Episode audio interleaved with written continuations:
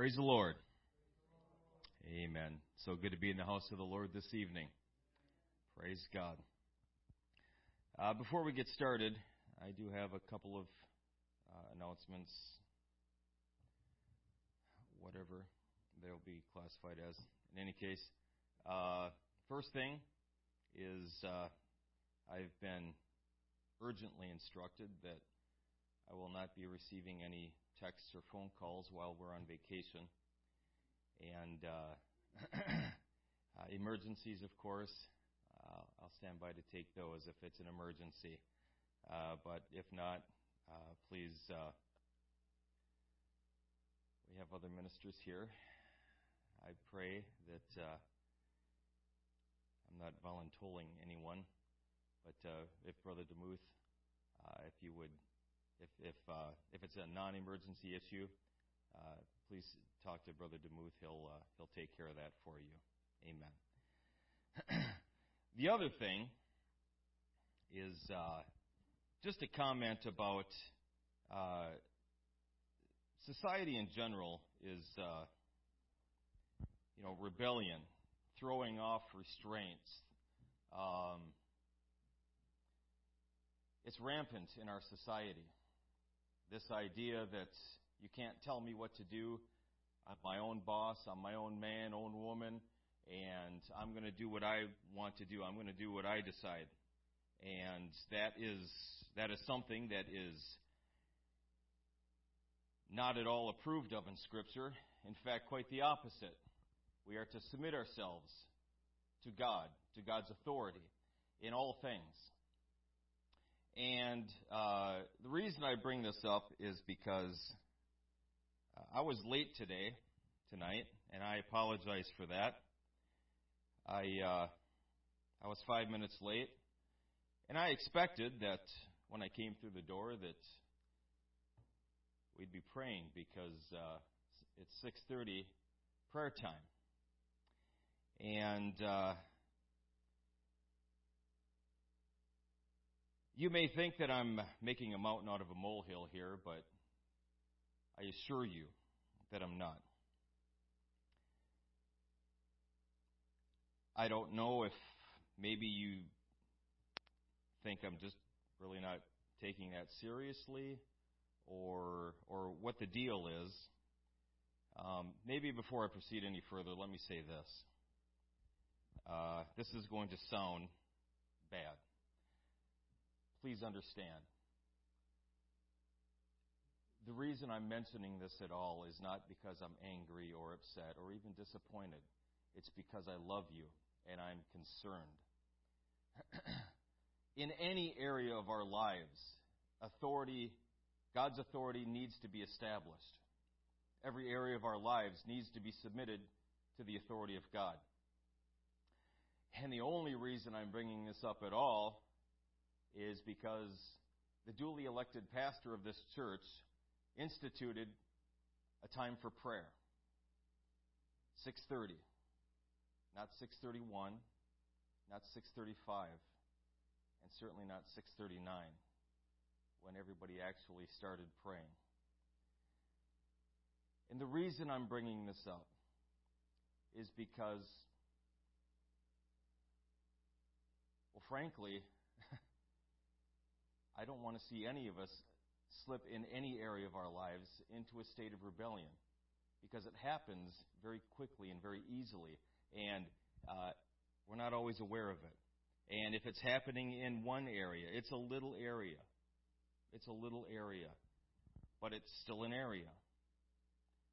It's still an area. And as the people of God, I want us to be submitted to God in every area of our lives. I want us to be looking for, in my own life, I have, God has taught me a lot about authority. And a lot of it was because I would bump my head up against it. And so I'm kind of speaking from experience when I say, don't do that not in any area. Please, for your sake. God blesses us when we submit ourselves to Him. If we take that lightly, if we just, well, you know, it's give or take, close enough, um, that's not the right attitude to have.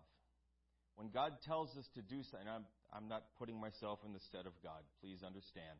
I'm not the Pope, okay? But I do carry a measure of His authority within this congregation. That's scriptural, that's biblical.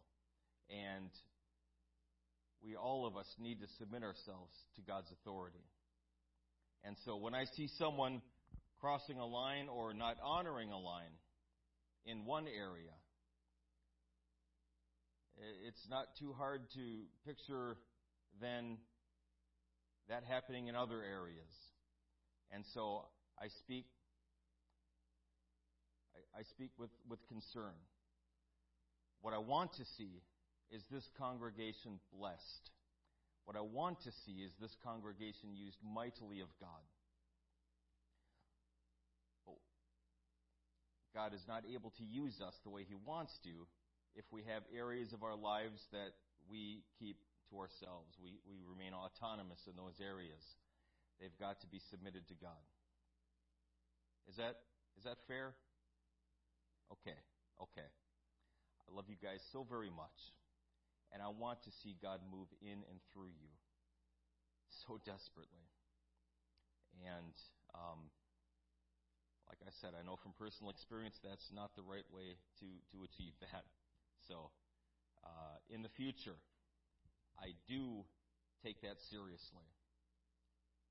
That was set for a reason, not because I'm trying to establish my authority. There's nothing I can do to do that. It's God's authority. The reason that was said is because I feel very strongly about prayer. And uh, having that period before service to get into the presence of God and to to let him refocus us to those things that he's wanting to do, especially on a Wednesday night. People are coming from work, people are coming from who knows what. They got a million things. All of you have a million things going on. And so that time of prayer on Wednesday is especially important in my eyes to get us focused on what God wants to do. So, uh, in the future, I, I, I do want us to respect that, that half hour prayer before every service. Okay? Awesome. Thank you so much. Having said that, let's all stand.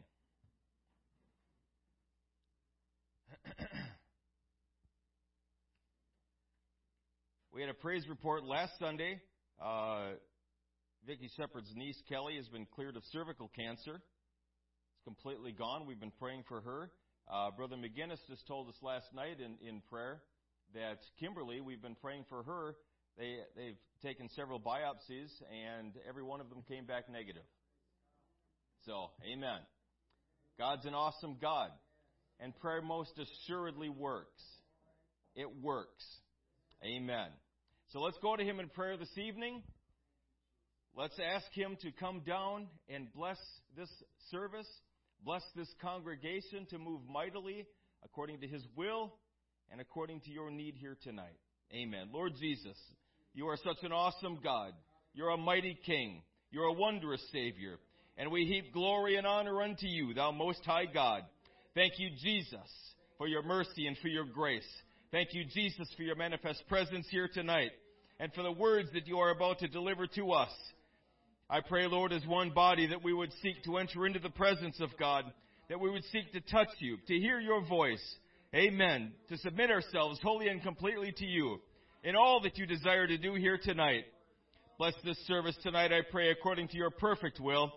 And I pray, God, above all else, that your great and mighty name would be lifted up, glorified, magnified in this place tonight. And all these things we ask in Jesus' name. Hallelujah, Jesus. Hallelujah, Jesus. We heap glory and honor unto you, most high God. Thank you, Jesus. Thank you, Jesus. Praise God, praise God. Amen, amen. He's an awesome God. and He is moving. It's not always by our timetable. I'm sorry, you can be seated. Thank you for standing. It's not always by our timetable. It's not always according to uh, how we see things happening or coming. But God has so many avenues open that we don't even see. So many options available to Him that, that we, we can't consider. But He can and He does. And I love it most of all when He comes in my blind side and just does something crazy and awesome that I wasn't expecting. That's amazing to me. Amen.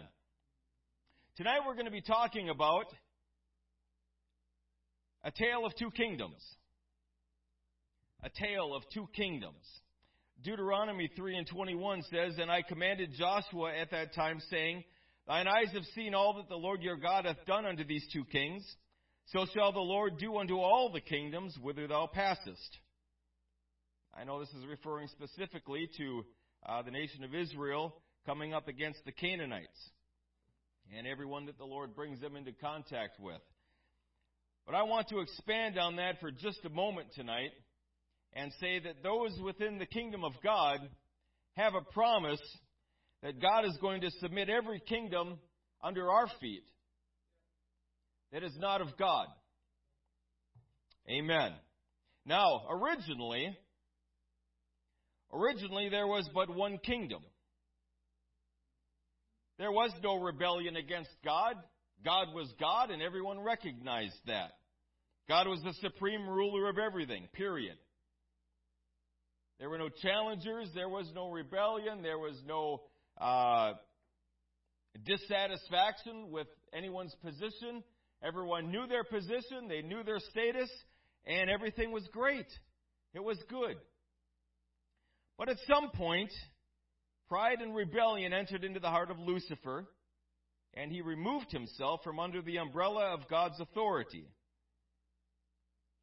Lucifer convinced a third of the angels to join him in his rebellion, which was not successful, but they, in effect, became a kingdom unto themselves, not anymore submitting themselves to the law of God, the authority of God, not recognizing his authority.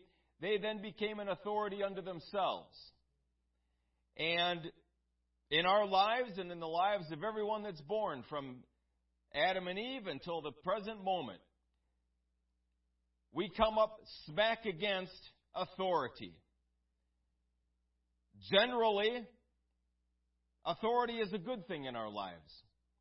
Generally, it's good to recognize when someone has authority over me, and it's good to recognize when I have authority over others as well. Those are both important. Before we go any farther, I want to kind of talk about the kingdom of God versus church. Okay? Now, the word church is used a lot in the New Testament. Its usage, uh, generally, in my opinion, I think can be used interchangeably with kingdom of God. Now, generally, okay? Sometimes uh, in the New Testament, we, we find the church being used as uh, the church which is at Corinth, uh, the church in Thessalonica, the church which is in Jerusalem, etc., etc. That's not talking necessarily about the kingdom of God as a whole. That's talking about a, a specific congregation. Eventually, we find the term church being redefined. Today, when we hear the word church, when we use the word church, it's generally for one of two reasons. It's used to refer to a specific congregation somewhere, or it's used to refer to a building that the congregation uses. I belong to such and such church. I go to such and such church on such and such a street. Our church needs updating. We need to build a new church to accommodate more people. That's a nice church you got there. I guess there could be a third one that I didn't think of till now when we say, let's have church. What does that mean? Well, that's not very biblical. but we know what that means, right? To have a good service, to have a good worship service, good preaching, good altar call. But these definitions, uh, they serve to move us away from the idea that we are part of a larger kingdom. It does. In fact, these definitions, they serve, uh, generally speaking, I think, to fragment, to separate us. And uh, it, it kind of leads us into an us and them mentality, or maybe even an us versus them mentality. Because God's not blessing my church. He's blessing someone else's church, another church down the street, the, the next city over. And that can get frustrating. Why isn't God blessing my church? Well, if He's blessing that church over there, He's blessing the kingdom of God. The kingdom of God is advancing, it's growing. And because of that, I can rejoice. I can rejoice. The kingdom of God is moving forward. When I think of it in those terms, we all serve the same king. We all belong to the same kingdom, or we don't. If we're a part of what we would refer to as the church. Now, there is a universal church. There is. There is one church that God came to establish. I don't know how many denominations there are today. I think there are hundreds of them. That's not what we're talking about. We're not talking about denominations. We're not talking about religions. We're talking about the kingdom of God. We're talking about the church that God came to establish. Upon this rock I will build my church. Now, I believe, and I, I hope you understand this as well, that uh, there will be non UPCI members up in heaven. Okay. So, I think you follow the, the doctrine as laid out by the UPCI, which follows Scripture. I think you're going to make it just fine. But there are other denominations, organizations, however you want to call it, uh, that I believe are part of this church that God came to establish. And sadly, there are also people within the UPCI, within those other organizations, that will not or are not presently a part of God's kingdom. So, what is the kingdom? We've alluded to some of these things. We've talked about some of these things. We recognize that understanding what it's like to live in a kingdom is very difficult for us in the Western world to grasp. We are used to elected representatives, we're used to freedom, we're used to liberty, and um, Those things, they just don't play the same way in a kingdom. A kingdom is very different than a government of elected representatives. It's fundamentally different.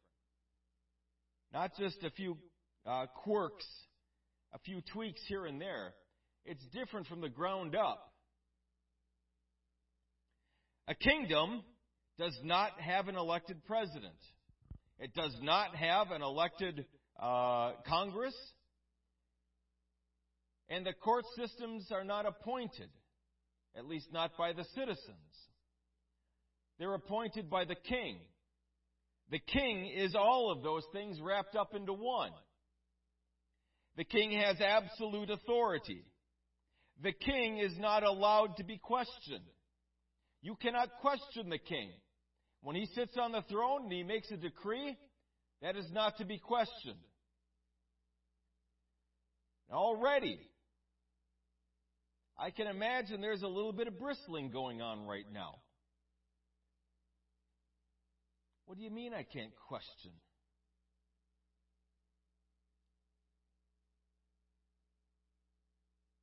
The king controls all the resources of the kingdom. including everything that you think you own.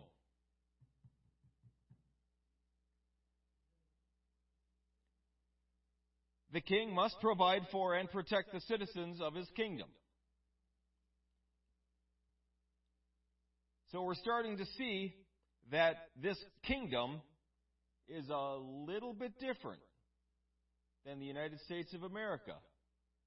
Less and less every day, but uh, still different, at least on paper. A kingdom has citizens. Now, the citizens are subject to the king. The citizens will do what the king commands. Period. Without question. You can question it, but that's what the gallows are for. The citizens will work and serve where the king places him. The citizen swears absolute and perfect allegiance to the king. The citizen must fight on the king's behalf, and the citizen must work to promote and to expand the kingdom. Now, what does that mean for us? In a scriptural sense, the kingdom of God. What does that mean for us?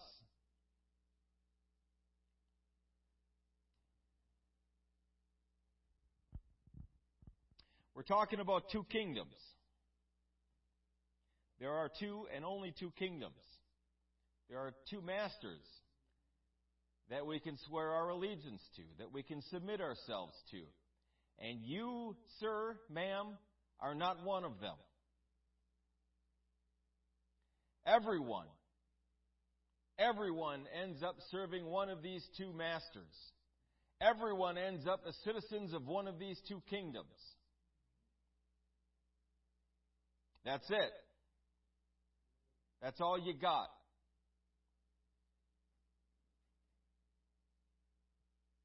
We okay so far? Excellent. All right.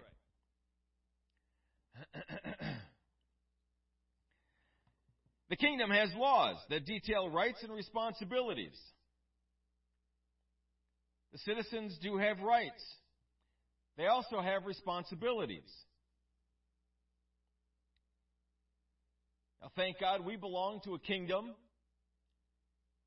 whose king is perfectly just, perfectly righteous, who has all knowledge, all information, all wisdom. He loves you with a perfect love. The rights that he affords citizens of his kingdom, they're numerous. They're exhaustive. But we do have responsibilities as well.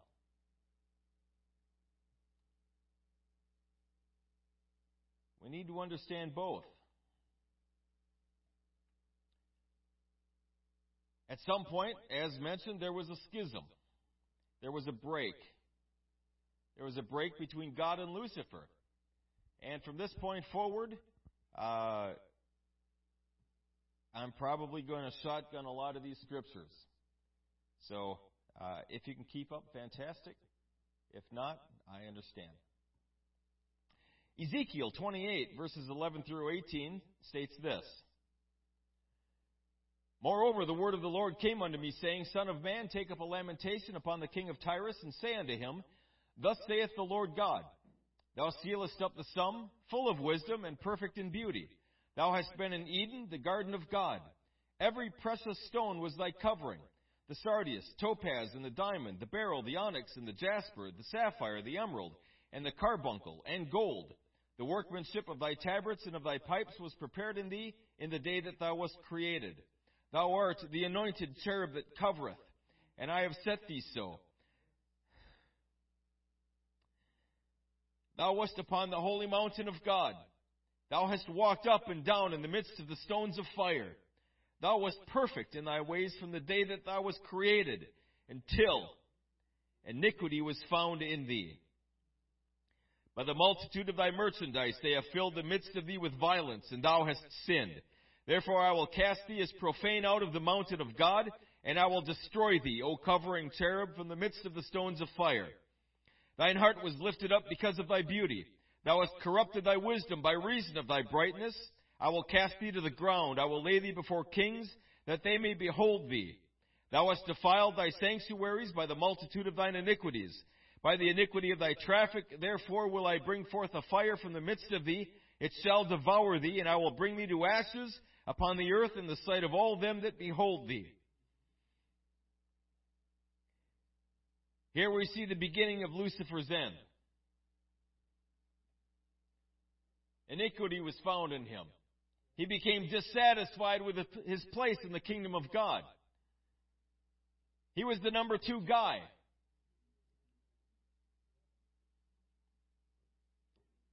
Just got to be number one.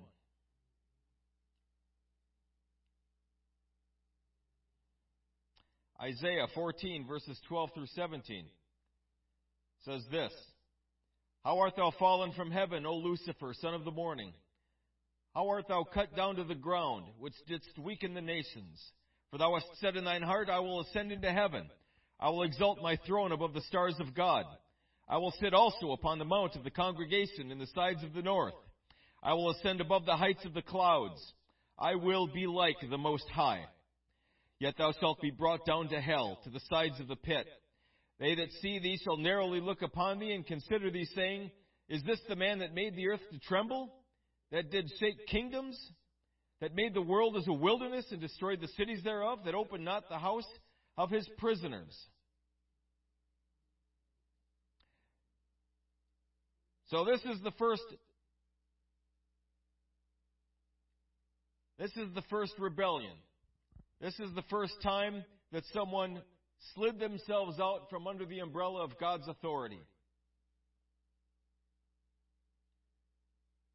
We'll go back to this later, time permitting, to see the end of that choice.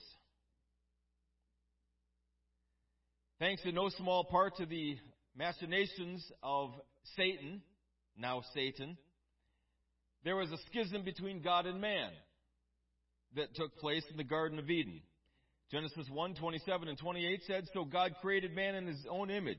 In the image of God created he him, male and female created he them, and God blessed them. And God said unto them, Be fruitful and multiply, replenish the earth and subdue it, and have dominion over the fish of the sea, and over the fowl of the air, and over every living thing that moveth upon the earth.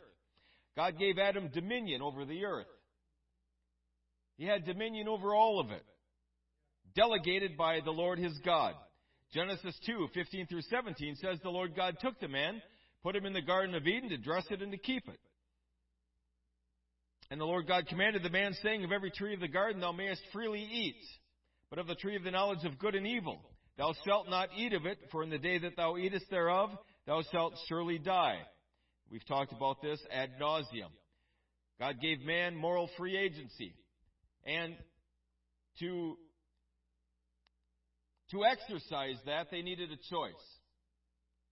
To be true free moral agents, they needed a choice. So God gave them a choice. Don't eat the tree and continue to obey me, or eat of the fruit of the tree and disobey. It's up to you. Genesis 3, 6, and 7 details the choice that they ended up making. And when the woman saw that the tree was good for food, and that it was pleasant to the eyes, and a tree to be desired to make one wise, she took of the fruit thereof and did eat, and gave also unto her husband with her, and he did eat. And the eyes of them both were opened, and they knew that they were naked, and they sewed fig leaves together, and made themselves aprons, which was altogether insufficient to cover their sin, their iniquity. So from this point forward, man decided to submit himself not to God, but to the enemy, to Satan. Bending the knee to Satan made him his slave. Understand that. All of us from this point forward are born into slavery. We're born into bondage. We're born into sin. That's how everyone comes into the world. As slaves of this individual. Matthew 4, 8 through 10 says this. Again, the devil taketh him up, speaking of Jesus, into an exceeding high mountain, and showeth, him all the kingdoms of the world, and the glory of them, and saith unto him, All these things will I give thee, if thou wilt fall down and worship me. Jesus' response is very fascinating to me. What he didn't say is, well, that's an empty promise. You don't own them. He didn't say that. Then saith Jesus unto him, Get thee hence, Satan, for it is written, Thou shalt worship the Lord thy God, and him only shalt thou serve. They were his to give.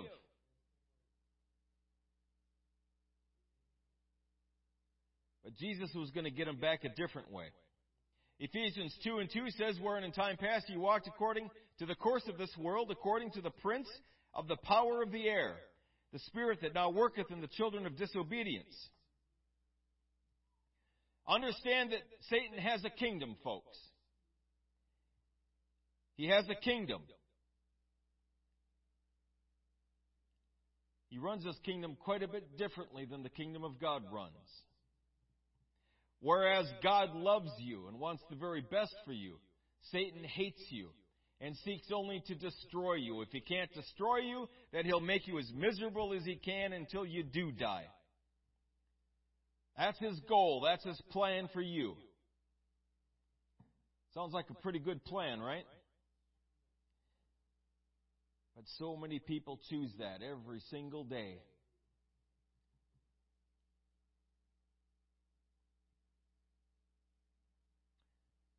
The kingdom of God. God rules over all earthly kingdoms. 2 Kings 19:15 says Hezekiah prayed before the Lord and said, O Lord God of Israel, which dwellest between the cherubims, thou art the God, even thou alone. Of all the kingdoms of the earth, thou hast made heaven and earth. 2 Chronicles 36:22 and 23 says, Now in the first year of Cyrus, king of Persia, that the word of the Lord spoken by the mouth of Jeremiah might be accomplished. Excuse me. The Lord stirred up the spirit of Cyrus, king of Persia, that he made a proclamation throughout all his kingdom, and put it also in writing, saying, Thus saith Cyrus, king of Persia, All the kingdoms of the earth hath the Lord God of heaven given me. And he hath charged me to build him an house in Jerusalem, which is in Judah. Who is there among you of all his people? The Lord his God be with him, and let him go up. Jeremiah 1 and 10 says, See, I have this day set thee over the nations and over the kingdoms, to root out and to pull down and to destroy and to throw down, to build and to plant. God raises up kings and sets them down again. He has the affairs of this earth in the palm of his hand. That comforts me, church. That gives me a lot of peace at night.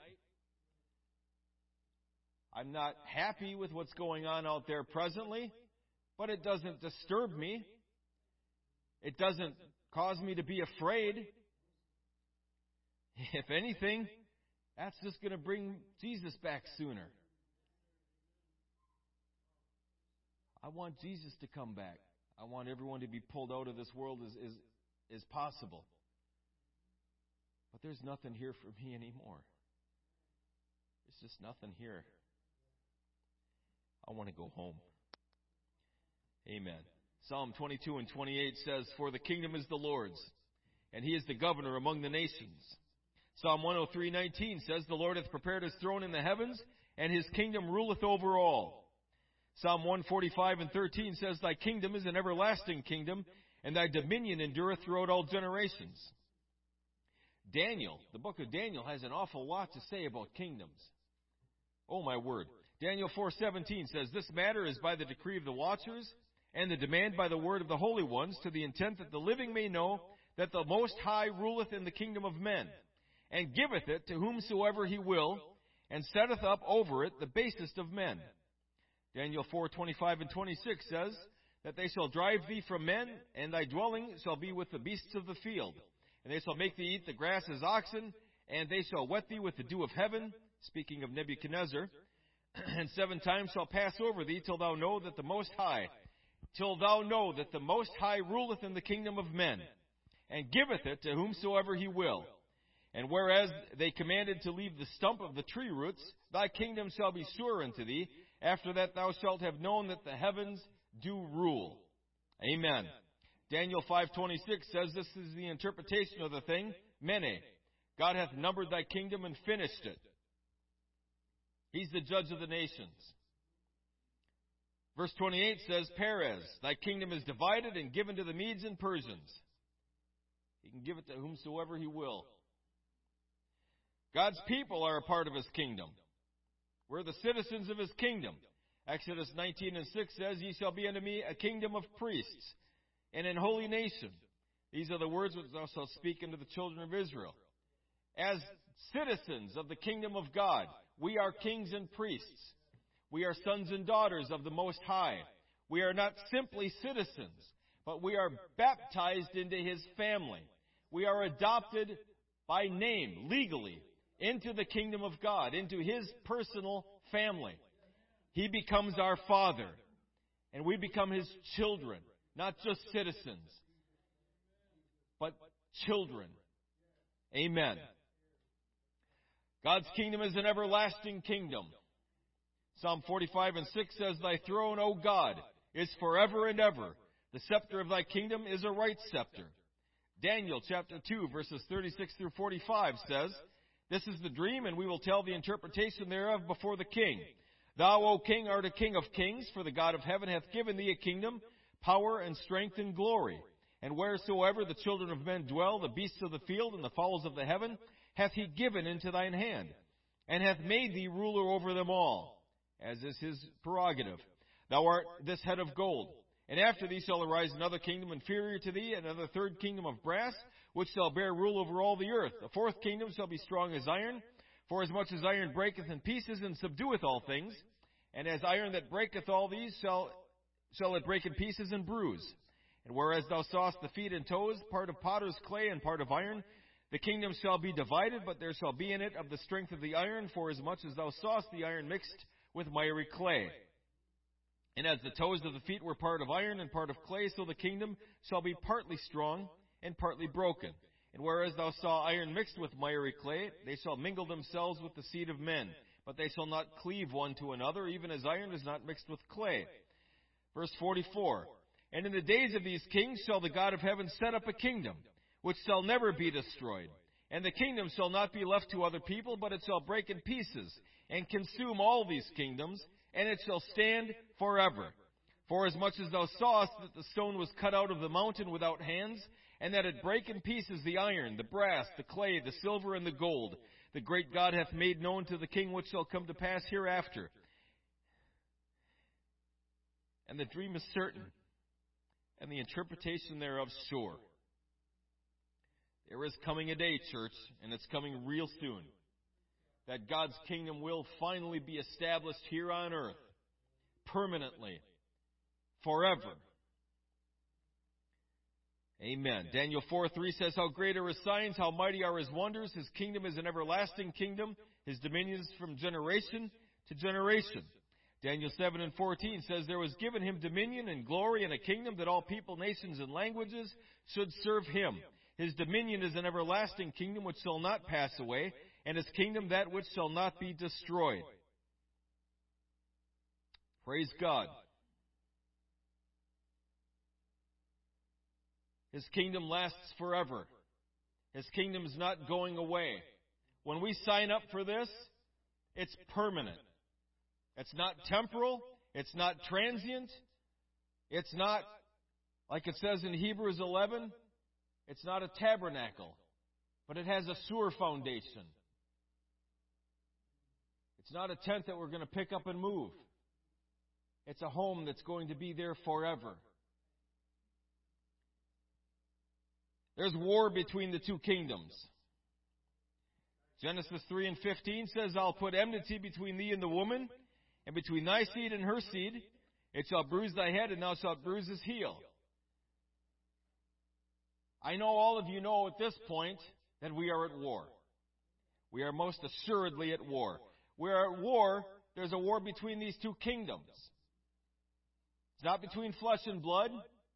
It's between these two kingdoms the kingdom of God, the kingdom of Satan. Now, please, I need to say this too. Because I'm talking about these two kingdoms, please don't think that they're in any way equal. They're not equal. And don't think that God and Satan are in any way comparable. They're not. Satan is a created being just like everything else in creation is. He's created. He's a spirit. He's intelligent, but he is not at all wise. He's smart, he's cunning in that he knows human nature, he knows the Word of God, he knows how to twist the Word of God to serve his ends. He knows how to pick at you until you do what he wants you to do. He's stupid in the fact that he keeps playing right into God's hands. Every single time. Now, I can't fault him too much for that because God's way up there and Satan and everybody else is way down here when it comes to intellect. But everything Satan does plays right into God's hands. When Jesus was walking the earth, from that moment on, Satan sought to kill him. He finally did. Yay! Wait. That's exactly what God wanted. That's why he came in the first place. So although Satan has all of these things, he's got this world. This is his world. The governments, the, the, the infrastructure, he controls that. He's the prince of the power of the air. But make no mistake, God is still on the throne. God is still in charge of the affairs of men.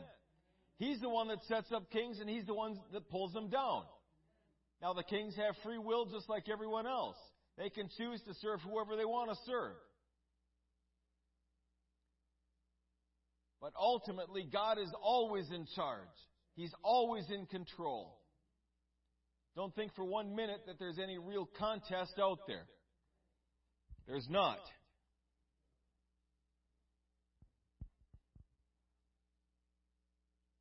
Daniel 10, 11 to 14. He says unto me, O Daniel, a man greatly beloved, understand the words that I speak unto thee, and stand upright, for unto thee am I now sent.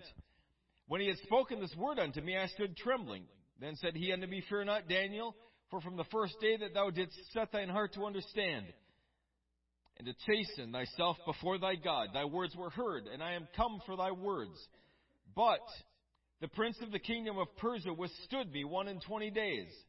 But lo, Michael, one of the chief princes, came to help me, and I remained there with the kings of Persia. Now I am come to make thee understand what shall befall thy people in the latter days, for yet the vision is for many days. There's a war in heaven. There's a war going on here on earth. And it's a spiritual battle. It's a spiritual battle. It's not fought with bombs, guns, swords. It's fought with prayer, fasting. It's fought with worship. It's fought with submission to the will and plan of God, putting on the whole armor of God, using the weapons that He's given us spiritually to fight this war that we are entered into. Excuse me. Revelation 11 and 5 says, The seventh angel sounded, and there were great voices in heaven saying, The kingdoms of this world are become the kingdoms of our God and of his Christ, and he shall reign forever and ever. Folks, no matter how weird it gets out there, no matter how crazy it appears, and how fearful the world wants you to become, I'm telling you, we win in the end. We win this thing. If we endure to the end. Now, I'm not saying it's going to be a, a, a cakewalk to the end. It's not. It most certainly will not be a cakewalk. It will be a fight you're going to get hit. I expect you're going to give a few hits. Amen. It's war. But he that endureth to the end shall be saved. And we're going to enter into this millennial reign, this physical kingdom that Christ will come to establish here on earth. And we will rule and reign with him forevermore. That's an awesome hope. That is an awesome hope. And I don't care how dark it gets down here, how difficult it gets, I do care. to an extent. But as far as my salvation goes, it doesn't matter one whit. Not one bit. It doesn't matter. They can take everything away. They can they can take our tax exemption away. They can take our building away. They can take my home away. They can do what they need to do. But I'm telling you, He's just got a little bit of time to do what He's going to do. And then it's all done. And then His fate is sealed. When we get into the New Testament, the kingdom of God now becomes the focus of Jesus and his disciples. Matthew 3 and 2 says, Repent ye, for the kingdom of heaven is at hand. Matthew 4:23 says Jesus went about all Galilee teaching in their synagogues and preaching the gospel of the kingdom and healing all manner of sickness and all manner of disease among the people. Matthew 6:33 says, "But seek ye first the kingdom of God and his righteousness, and all these things shall be added unto you." Matthew 9:35 says Jesus went about all the cities and villages, teaching in their synagogues and preaching the gospel of the kingdom, and healing every sickness and every disease among the people. Acts 1 and 3, to whom also he showed himself alive after his passion by many infallible proofs, being seen of them forty days, and speaking of the things pertaining to the kingdom of God. Acts 8 and 12, but when they believed Philip preaching the things concerning the kingdom of God and the name of Jesus Christ, they were baptized both men and women. Acts 19 and 8 says he went into the synagogue and spake boldly for the space of three months, disputing and persuading the things concerning the kingdom of God. Acts 20 and 25 says, And now behold, I know that ye all, among whom I have gone preaching the kingdom of God, shall see my face no more. Acts 28, 23. When they had appointed him a day, there came many to him into his lodging, to whom he expounded and testified the kingdom of God, persuading them concerning Jesus, both out of the law of Moses and out of the prophets, from morning till evening. Acts 28 and 31 says, Preaching the kingdom of God, and teaching those things which concern the Lord Jesus Christ with all confidence, no man forbidding him. Amen. So what ought we be preaching? The gospel of the kingdom. That's exactly right. Now, I thank God, and I, I can't be more serious about this.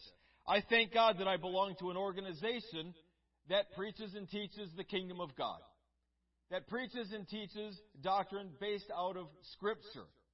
Not man's interpretation, not tradition, but Scripture. I thank God for that.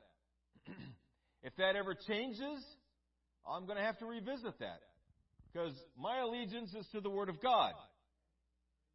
As long as UPCI is, stays with that, I'm their guy. I mean that. Bishop, I mean that. I'm all in. But if they ever go a different direction than the Word of God, I'm not going to follow. I maintain allegiance to the Lord Jesus Christ and His Word. Amen. And I hope you guys do the same. I go, I go hoo hoo and start preaching Hezekiah chapter 3, Second Opinions chapter 2. Uh, y'all need to do something about that guy. Right? I hope, I hope that's the case. Because you guys need to be saved. And if this guy is, is, if he's off the rails, that's not good. Get someone back on the rails and keep moving forward in God. Amen. We are a part of the kingdom of God, and I am so thankful for that. I am a citizen of the kingdom of God. I am a child of the King. And my allegiance is His. His will needs to become my will. What He wants done needs to be what I want done. I don't have a life anymore apart from Him. He's my everything. I'm sold out to Him. And I pray every day of my life that I'm able to live that out.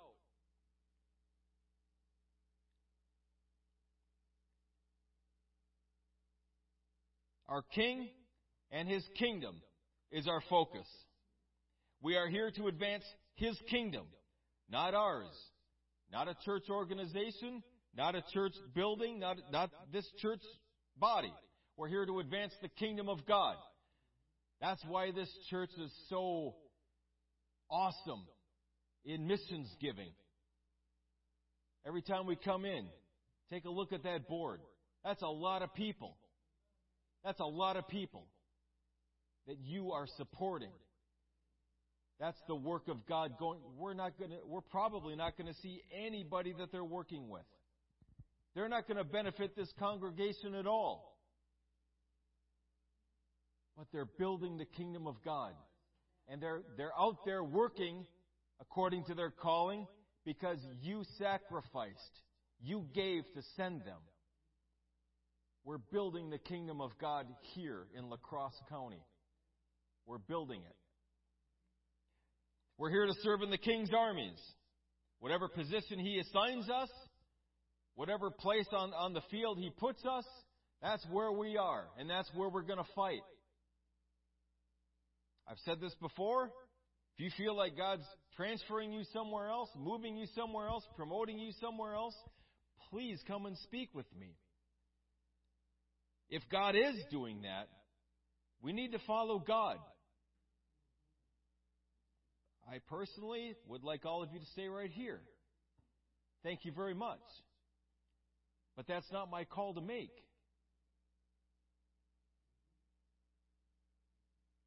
It's not my call. That's God's call. God died for you. God purchased you. You're His, not mine. I'll work with you. I'll work with you to discern the will of God, to confirm the will of God and make sure that this is what God wants, and then let's get you moving. Let's get you going. Because again, we're building the kingdom of God. And I personally believe we send a bunch of people out from this congregation, God's going to bring a bunch of people into this congregation. That's just how God works. I've seen it. I've heard testimonies of it. I'm not afraid. I'm not afraid to send people out. Not at all. I want the will of God for all of you and this church. Amen. So we're, we're here to serve in the King's armies. We're here to love, serve, and obey the King. He's the focus. God's not here to make me happy. God's not here to serve me. He does serve me. But I'm here to serve Him. I'm here to submit myself to Him to do whatever He wants me to do. And thank God He's given me a place in His kingdom. Thank God for that. I'm here to love, serve, and obey the King. We must swear our absolute allegiance to the King. It's got to be unwavering. And that kind of goes into this next point. We must never allow ourselves to doubt Him, mistrust Him, contradict Him, or disobey Him. when we get into a tough spot, when we get into a situation that is confusing to us. And you're going to be. You, I'm sure you have been. You're probably going to be again. You're confused. You're wondering what in the world's going on here. Go ahead and wonder what's going on. Go ahead and be confused. But don't, please, don't end up questioning God. Don't end up doubting God's goodness, His love for you. Don't do that. Please. He loves you. And if you're in a spot, it's because He put you there and He put you there for a reason. Trust Him. Continue to trust Him. Continue to walk the path He's chosen for you. I promise you, it's going to end up great. It's going to end up wonderful. But I can't begin to doubt Him in the dark periods. I can't begin to mistrust Him when things are getting a little bit tough for me. My allegiance is sworn to the King and it's going to stay there. We must strive to live up to the responsibilities of the kingdom while at the same time rejoicing in all the privileges that we as citizens of the kingdom of God continually enjoy. We have responsibilities and we have privileges, and we need to, we need to be aware of them both. We need to accomplish the responsibilities and we need to exercise the privileges. We need to do both.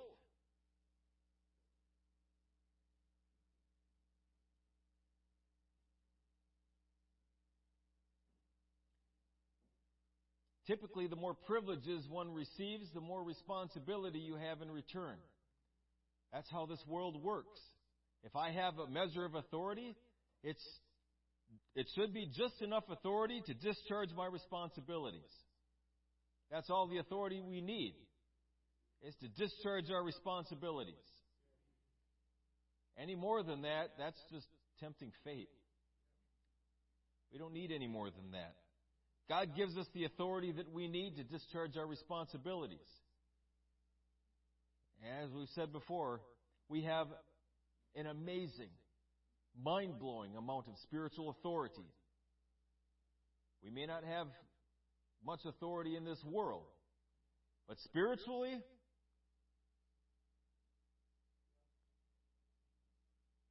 spiritually, you carry the delegated authority of Jesus Christ Himself. What does Jesus have the authority to do in the Spirit? Can He heal the sick? Can He cast out demons? Can He raise the dead? Can He unstop deaf ears?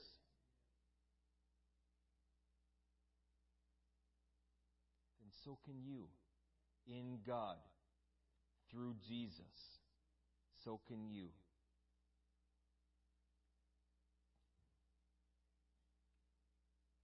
When the enemy comes against you, please remember that.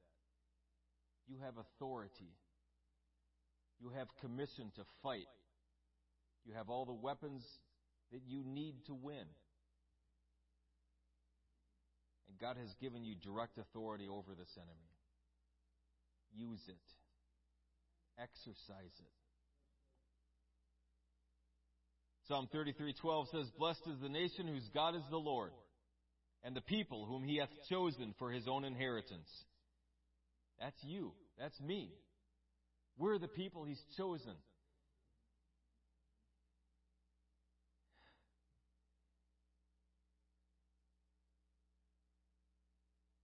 He looks at us as his inheritance.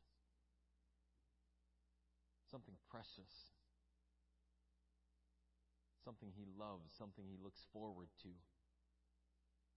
Psalm 146:5 says, Happy is he that hath the God of Jacob for his help, whose hope is in the Lord his God. And Psalm 144:15 in closing, Happy is that people that is in such a case. Yea, happy is that people whose God is the Lord. Let's all stand.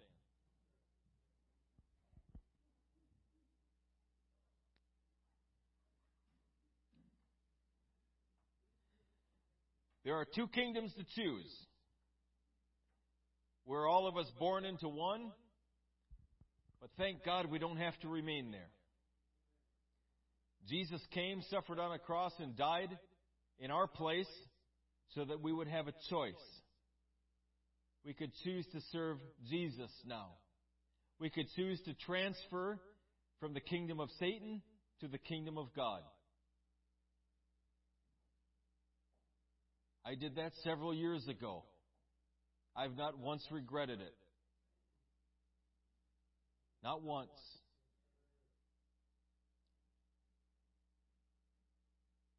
And the more I walk with Him, and the more I get to know Him, the more I love Him. And the more I want to serve Him and please Him with my life. I'm looking forward to that day when I see Him, not through a glass darkly, but face to face.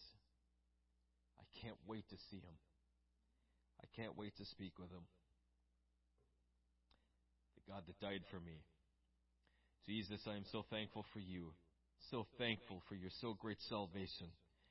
Thank you, God, that although there are these two kingdoms in place, and I was born into the one, you made it possible to switch ownership, to transfer citizenship from the kingdom of Satan over to the kingdom of God.